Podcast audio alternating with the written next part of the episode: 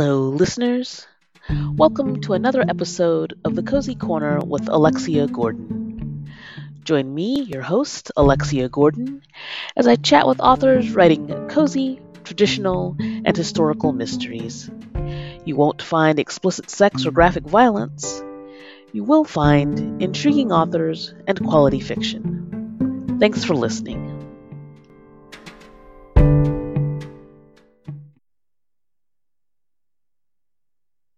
Hello, listeners. Welcome to another episode of the Cozy Corner with Alexia Gordon. I'm Alexia Gordon, author and host of the podcast.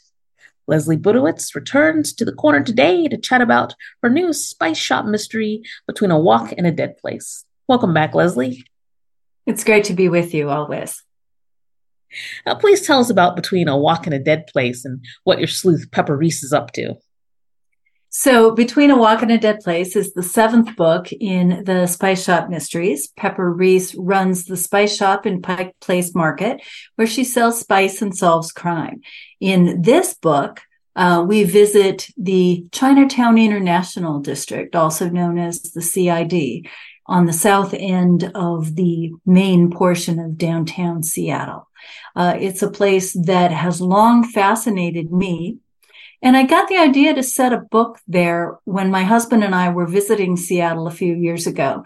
And we went to the Wing Luke Museum, which is a museum of the Asian experience in Seattle. And it is in, in uh, uh, the Chinatown International District, of course. And adjacent to it is a place called the Kong Yick Hotel. And it was a residential hotel from about, oh gosh, 1880 something to uh, about the 1970s. And it was a fascinating place. It was kind of a boarding house style where uh, immigrants, primarily Chinese, but not always, uh, especially in the, the 20s and 30s and 40s, um, lived, often eight or 10 men to a room. And uh, then parts of, of it became a little more like the the SRO's single residence, uh, single room occupancy, single room occupancy. Thank you. Um, that uh, uh, populated other parts of the city, including the market, and that are familiar to to people all over the country. Um, I wondered what if someone found a body in the basement of one of these hotels, not, not the one that's attached to the museum, but to a closed residential hotel. And so I made one up um, on what was when I last saw it a parking lot and uh, gave it a history and just had a really interesting time playing with that. So when Pepper goes to the Lunar New Year celebrations in January, the year of the rabbit. She goes to a food walk and a parade and uh, runs into a friend of hers who comes rushing out of uh, one of these closed residential hotels and says she's found a body. No spoilers. This is all in the first couple of pages, right? And uh, Pepper of course, helps her out and ends up getting involved in investigating the secrets of this building and how the, the body, which is brand new, got there in into what is really this time capsule of Seattle history. Uh, there's, there's so many exciting things in, in, in your book to ask you about, you know, residential hotels and uh, spices and, and ancient apothecaries. And well, I'll start with uh, the, the, the Lunar New Year festival that you mentioned, because that's, that's a very important festival, isn't it? Can you tell us a little bit about the It Lunar- is. It is. Um, every year in uh, uh, Chinese astrology uh, has its own animal.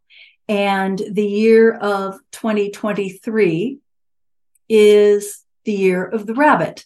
And the rabbit is um, not necessarily the fiercest or wildest creature that you might anticipate, not like the dragon or the tiger or some of the other symbols of, of Chinese astrology, but it's a very important one. And I found it kind of intriguing.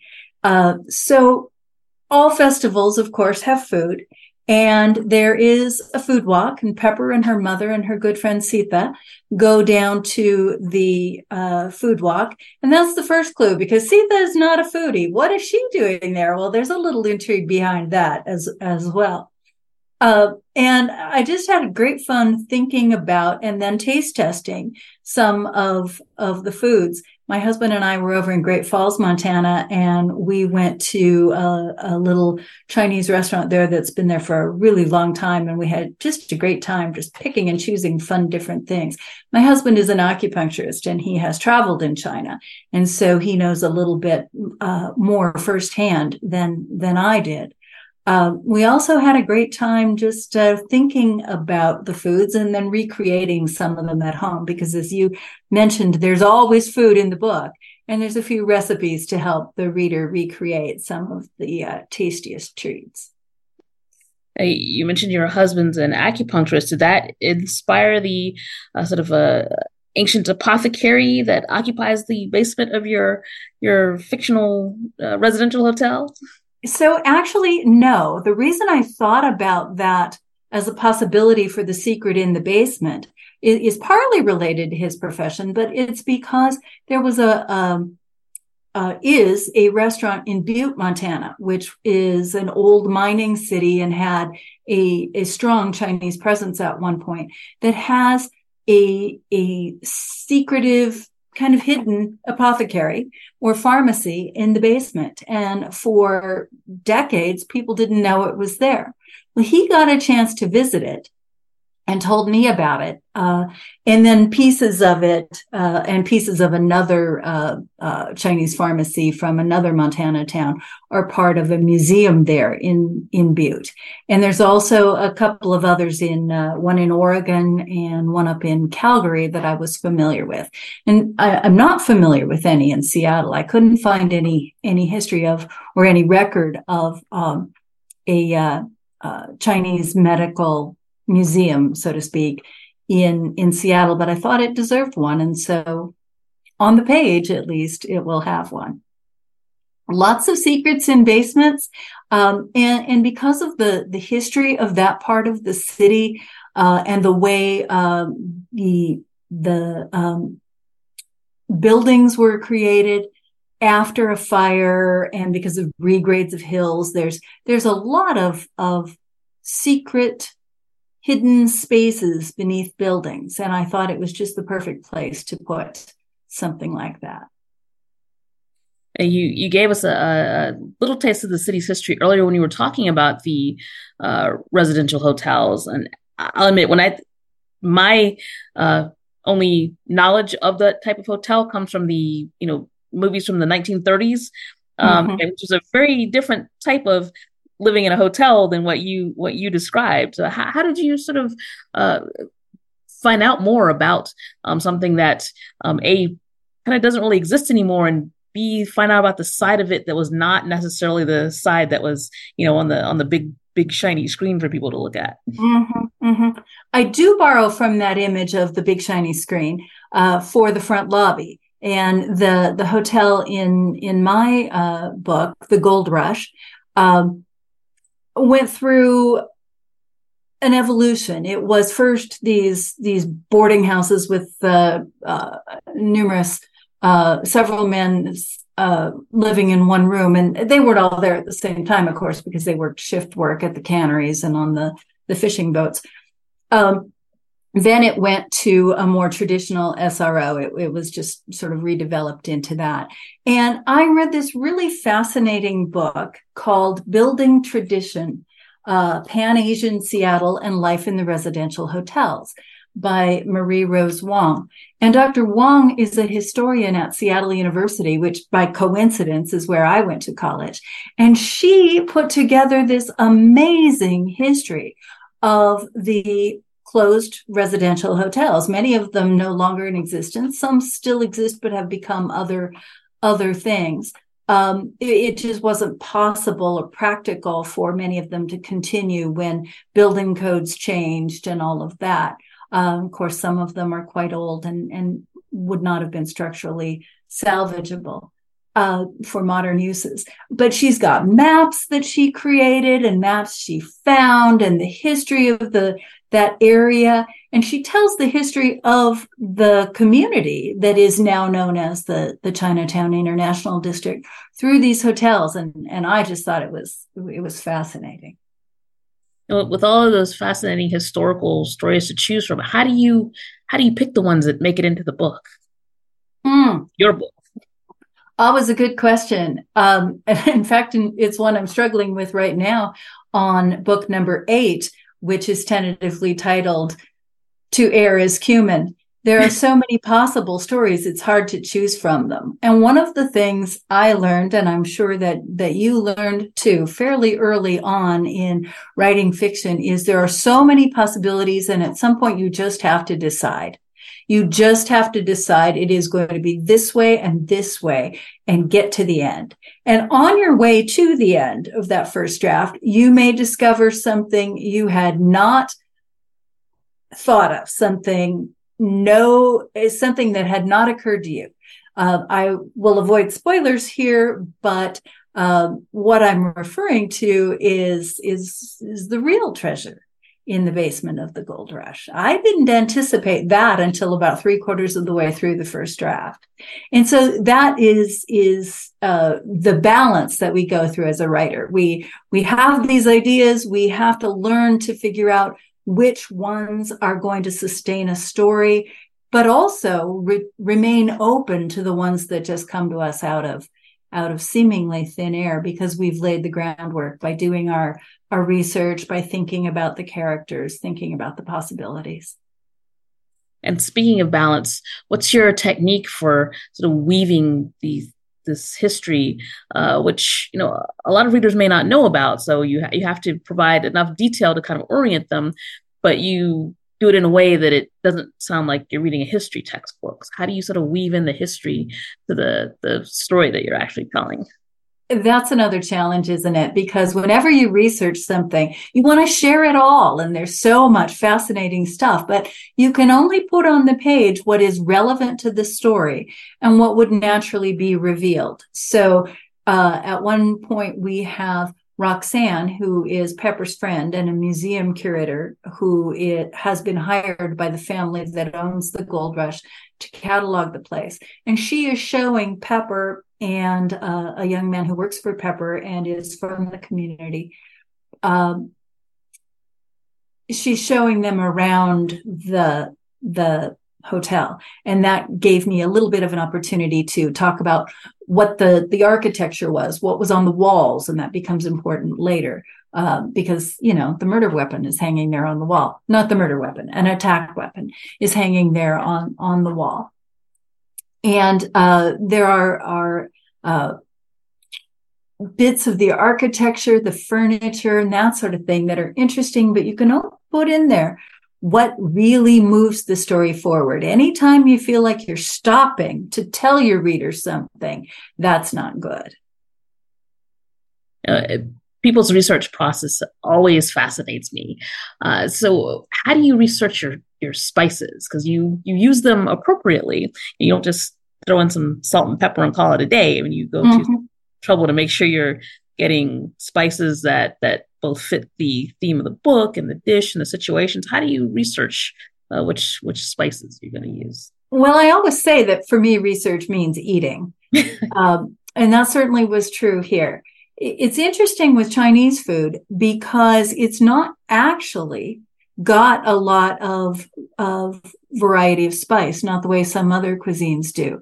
Uh, obviously, some peppers, uh, uh, star anise, uh, a few other things that we associate with with Chinese food, but it is not. It does not have the same uh, range and variety as, say, French or Italian uh, cooking does. It gets flavor in a different way, and so that was fun to to read more about and to, as I said, to to uh, uh, taste test in restaurants and then again at home. And one of the things I had fun making was the uh, Chinese five spice apple cake. I saw a recipe for an apple cake that used Chinese five spice. Well, I wanted to make an apple custard cake. I don't know why. I just had the idea. I'd never done that before. I am not clan of the cake. I'm people of the pie. So where I got that idea, I don't know. But when I saw that recipe, I thought, well, I can do that. I can mix my the custard cake, custard pie I wanted to make and just put in the five spice the way um, the way this this more traditional uh, apple cake recipe had called for. And so, you know, it's experimentation. Not everything we try ends up making it into the book. If I don't think I want you to try making it, it doesn't go in the book.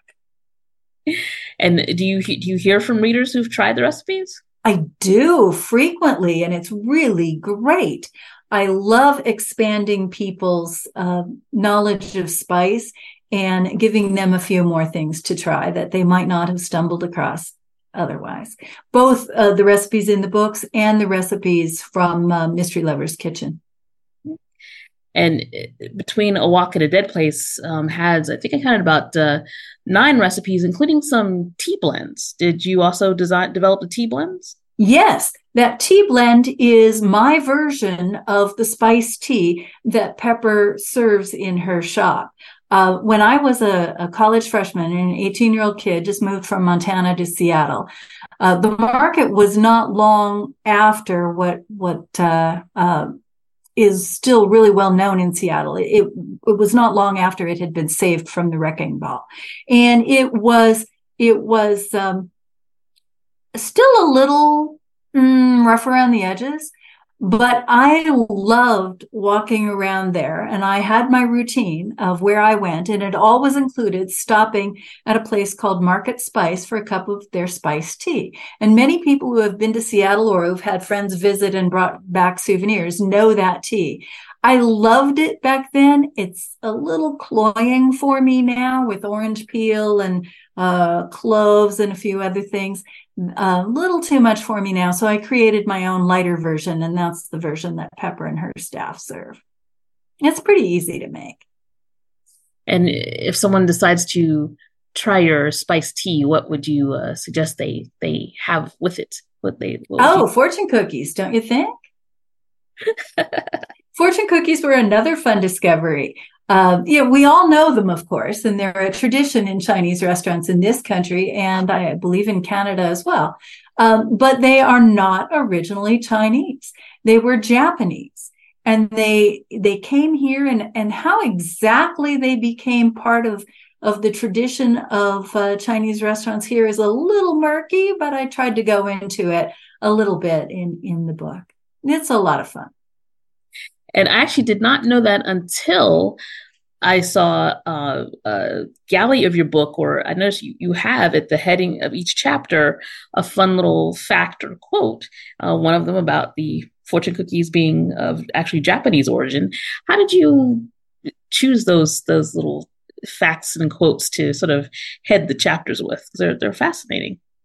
Well, thanks. I'm glad you enjoy them. Uh, readers seem to to enjoy them too, and I have fun collecting them. Um, although I will say, if anyone has a factoid about Seattle history, about food or spice that they want to share with me, I'd be happy to have it. And if I use something a reader sends me, I will credit the reader and send them a copy of the book because after eight books i'm starting to uh, run a little thin on my my quotables. I try to mix it up and make sure i've got seattle history market specific facts and things related to the story as well as as things related to the food. So i actually keep a running list of what those epigraphs are going to be and sometimes they move around because they turn out to be more relevant in a, a different chapter than i originally thought now, if a reader wants to uh, either get in touch with you to share their own fun fact or tell you how delicious the uh, tea and apple spice cake were, or to find out what's uh, what's next, how can they how can readers connect with you?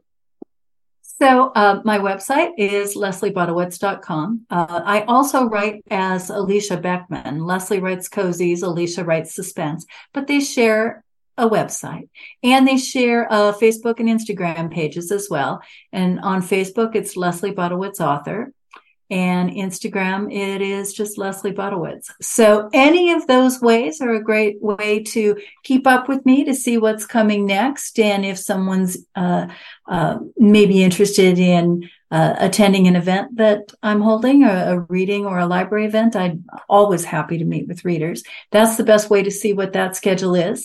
Uh, newsletter subscribers do get a free short story. Currently, it is one called The End of the Line, which is set in Greece, involving an elderly Greek man who really seriously hates change. And I'm always happy to hear from readers and love corresponding with them. And where can readers buy a copy of Between a Wok and a Dead Place?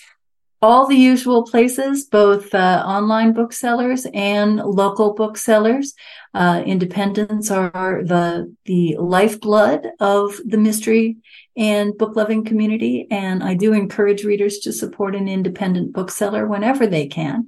But of course, the online booksellers are very important too. The book will be available July 18th in paperback and ebook and I'm not sure whether the audiobook will be ready by July 18th or not, but it'll be darn close. I can tell you that. well, thank you very much, Leslie, for coming back to uh, chat with me about your new book. Um, now I'm hungry. and I'm, I'm, sure readers will be hungry to read more about uh, Pepper and her uh, friends as they uh, solve this this latest mystery. So thank you. Well, thank you, Alexia. It's always a pleasure to visit with you, whether it's online or in person. And thank you, readers, for tuning in to another episode of the Cozy Corner with Alexia Gordon.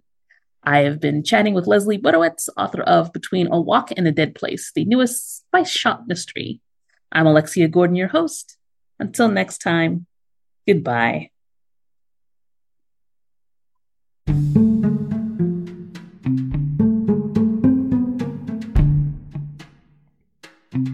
Hope you enjoyed this episode of the Cozy Corner with Alexia Gordon.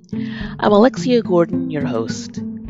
Please support the podcast by leaving a five star rating or review on whatever platform you listen on. Follow the podcast on Instagram at podcast underscore cozy, on Facebook at the Cozy Corner Podcast, and the web at the Cozy Corner with AlexiaGordon.com. Follow me at Alexia Gordon Author on Instagram alexiagordon.writer on Facebook, and alexiagordon.net on the web. Support me on Patreon at patreon.com slash author Alexia Gordon. And until next time, thanks for listening.